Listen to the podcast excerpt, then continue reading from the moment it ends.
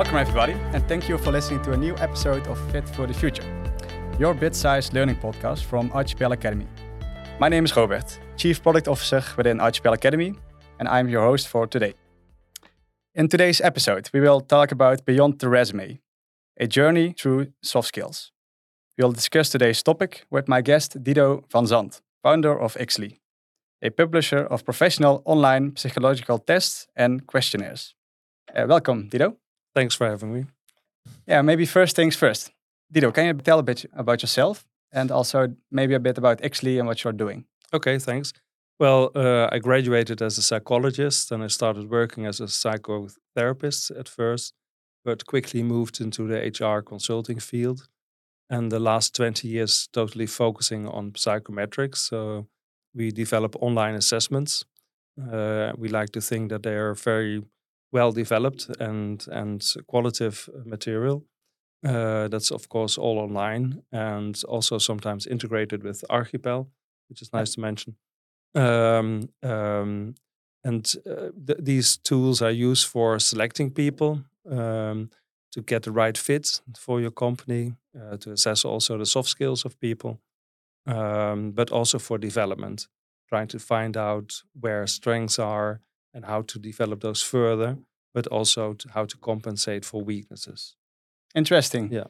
And what was the main reason of founding actually? What is what specific challenges in organization you faced? Well, somebody told me not to do it, and that triggered me to do it. No, the, the uh, I, I graduated also in psychometrics, and I just was very fond of that.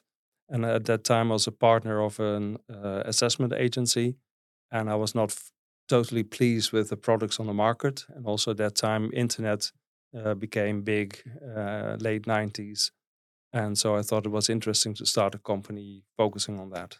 Yeah. And if you look at the time at this moment, um, things change rapidly. It's a different Absolutely. kind of environment than I think uh, uh, 10, 20 years ago.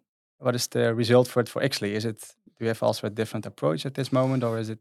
Well, we try to be innovative from the early start on. So Yeah. also, for example, uh, using more adaptive technologies. So inside the, te- the tests and the assessments, use AI, for example, um, and also how to um, give feedback to the user on what it means.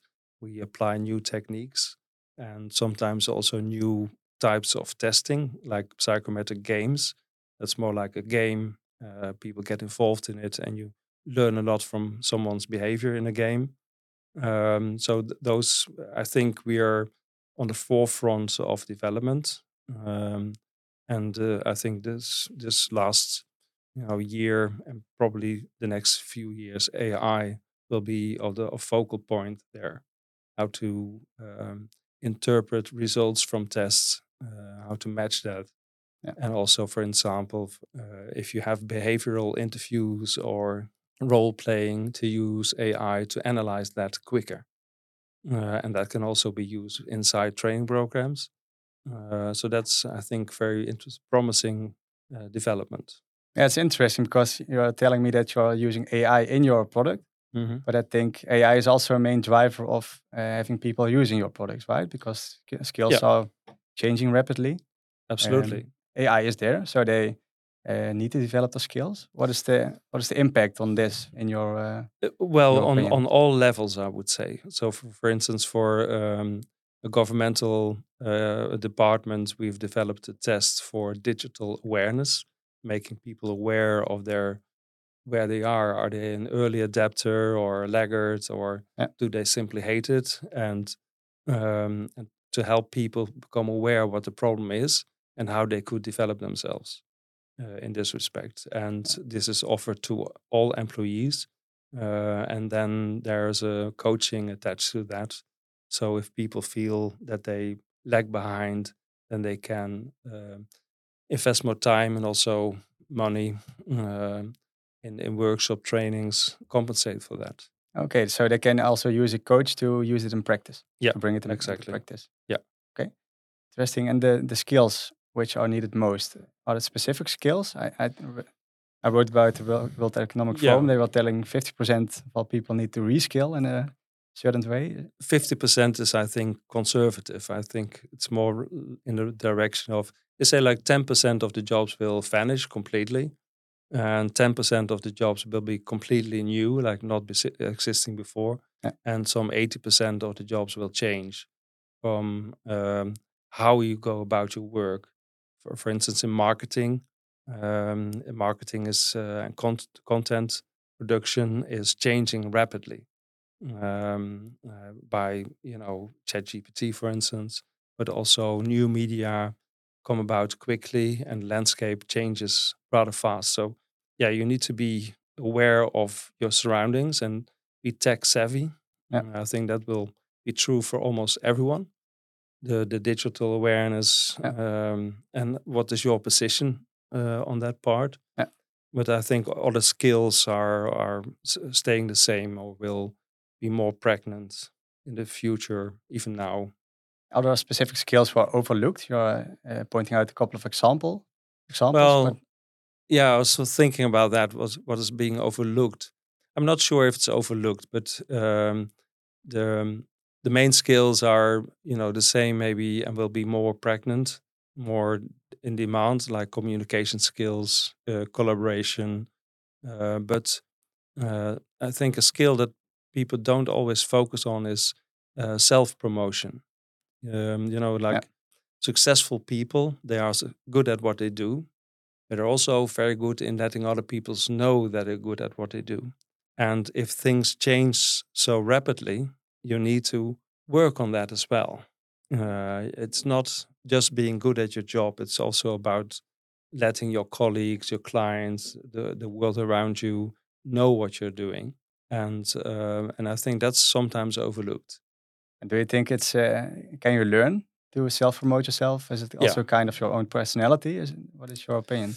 Um, I think self promotion, you know, some people do that automatically. They, you know, they brag about themselves. So it should be a mix of bragging and being modest, but not too modest. Yeah.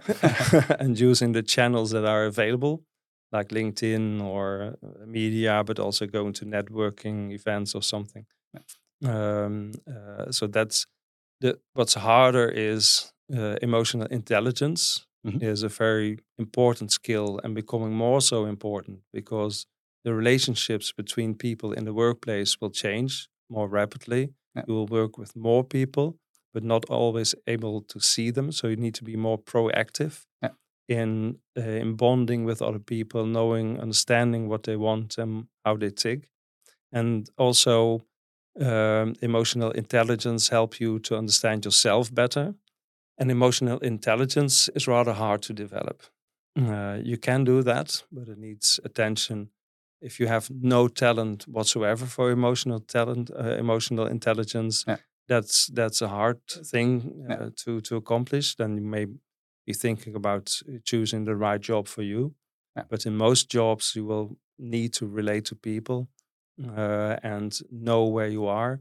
And I think emotional intelligence is something that that can be developed if you're aware of where you are and what what the situation is and how to cope with your own feelings and and sentiments, and also coping with other people's uh, sentiments.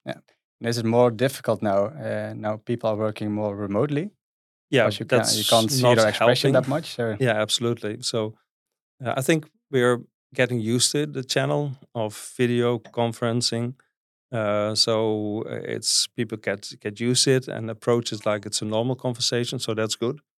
Um, but yeah, the, the whereas in the in the old days, like five years ago, you were in a team and you were together with your team all the time, and you get more soft cues on what's going on. And video conferencing is very task focused, and therefore uh, the relationship building is um, neglected sometimes. And also, as an organization, you can help there to um, to make sure that people meet each other in a more informal context. Uh, that that would help. But you can train emotional uh, intelligence. Yeah. interesting. And you're explaining about emotional intelligence. Mhm. It's more in the field of um, also soft skills. Mhm. But what about the more technical skills? Um, Well, the for many jobs you need, you need specific technical skills yeah. and the rate at what they at, at which they change is enormous so um, at Ixly about uh, a half a day a day a week people spend time on learning new things yeah. new techniques and especially true in software development but many fields um, yeah technical developments are rather rapidly disrupting markets and you need to be aware of of what what's going on and to learn about what's what's needed in your field in your job. Yeah, I think in um, in technical skills, it's maybe sometimes more easy to also see the impact. Uh, how do you approach it with soft skills? You're focusing also largely on soft skills. Well, well, uh, large of, largely what we do is focusing on soft skills rather. So yeah. we we measure intelligence and learning uh, ability, uh, to see how quickly can you adopt new information. Also, what is your learning style, perhaps? Yeah. Uh, but uh, assessments center around soft skills rather. Um, how do you relate to yourself? How do you relate to people? How do you cope with emotions? Uh, what is motivating you? Uh, where what is your true interest? Uh, because I think if the world changes so rapidly, you need to be in control more uh, of yeah. your own destiny or your own choices that you make, yeah. and it helps to know yourself better, to you know to to determine what you want to do and what you can do, yeah. and then focus because it's sometimes also overwhelming what's happening, and there's so many things you could could learn, but you need to focus on things that you really want to learn. I can imagine indeed that some people are overwhelmed a bit mm-hmm. and maybe as, as a result uh, are not learning or not uh, taking the next step. Is something an organization can do to to stimulate learning of soft skills or the enhancement of soft skills? Yeah, so so I think I think for organizations a good mixture between soft and hard skills learning, not only soft skills, not only hard skills, but a combination of the two is is paramount. Is will will make a difference also in your competitive edge as an organization. Um, so one thing is um, leadership. You know, leadership should be aware of what's going on and make this a priority, and and install programs or procedures or policies to further a learning culture within an organization, and also allowing people uh, to find out where they are. So continuous feedback is important. If you use 360 feedback or other yeah. me- feedback mechanisms, uh, but people should know more about themselves and then have planning in place, uh, setting goals for learning. And what we like to do internally as well is having quarterly learning goals. So every yeah. quarter, you have, of course, your tasks and your business goals, but you also have your personal development goals.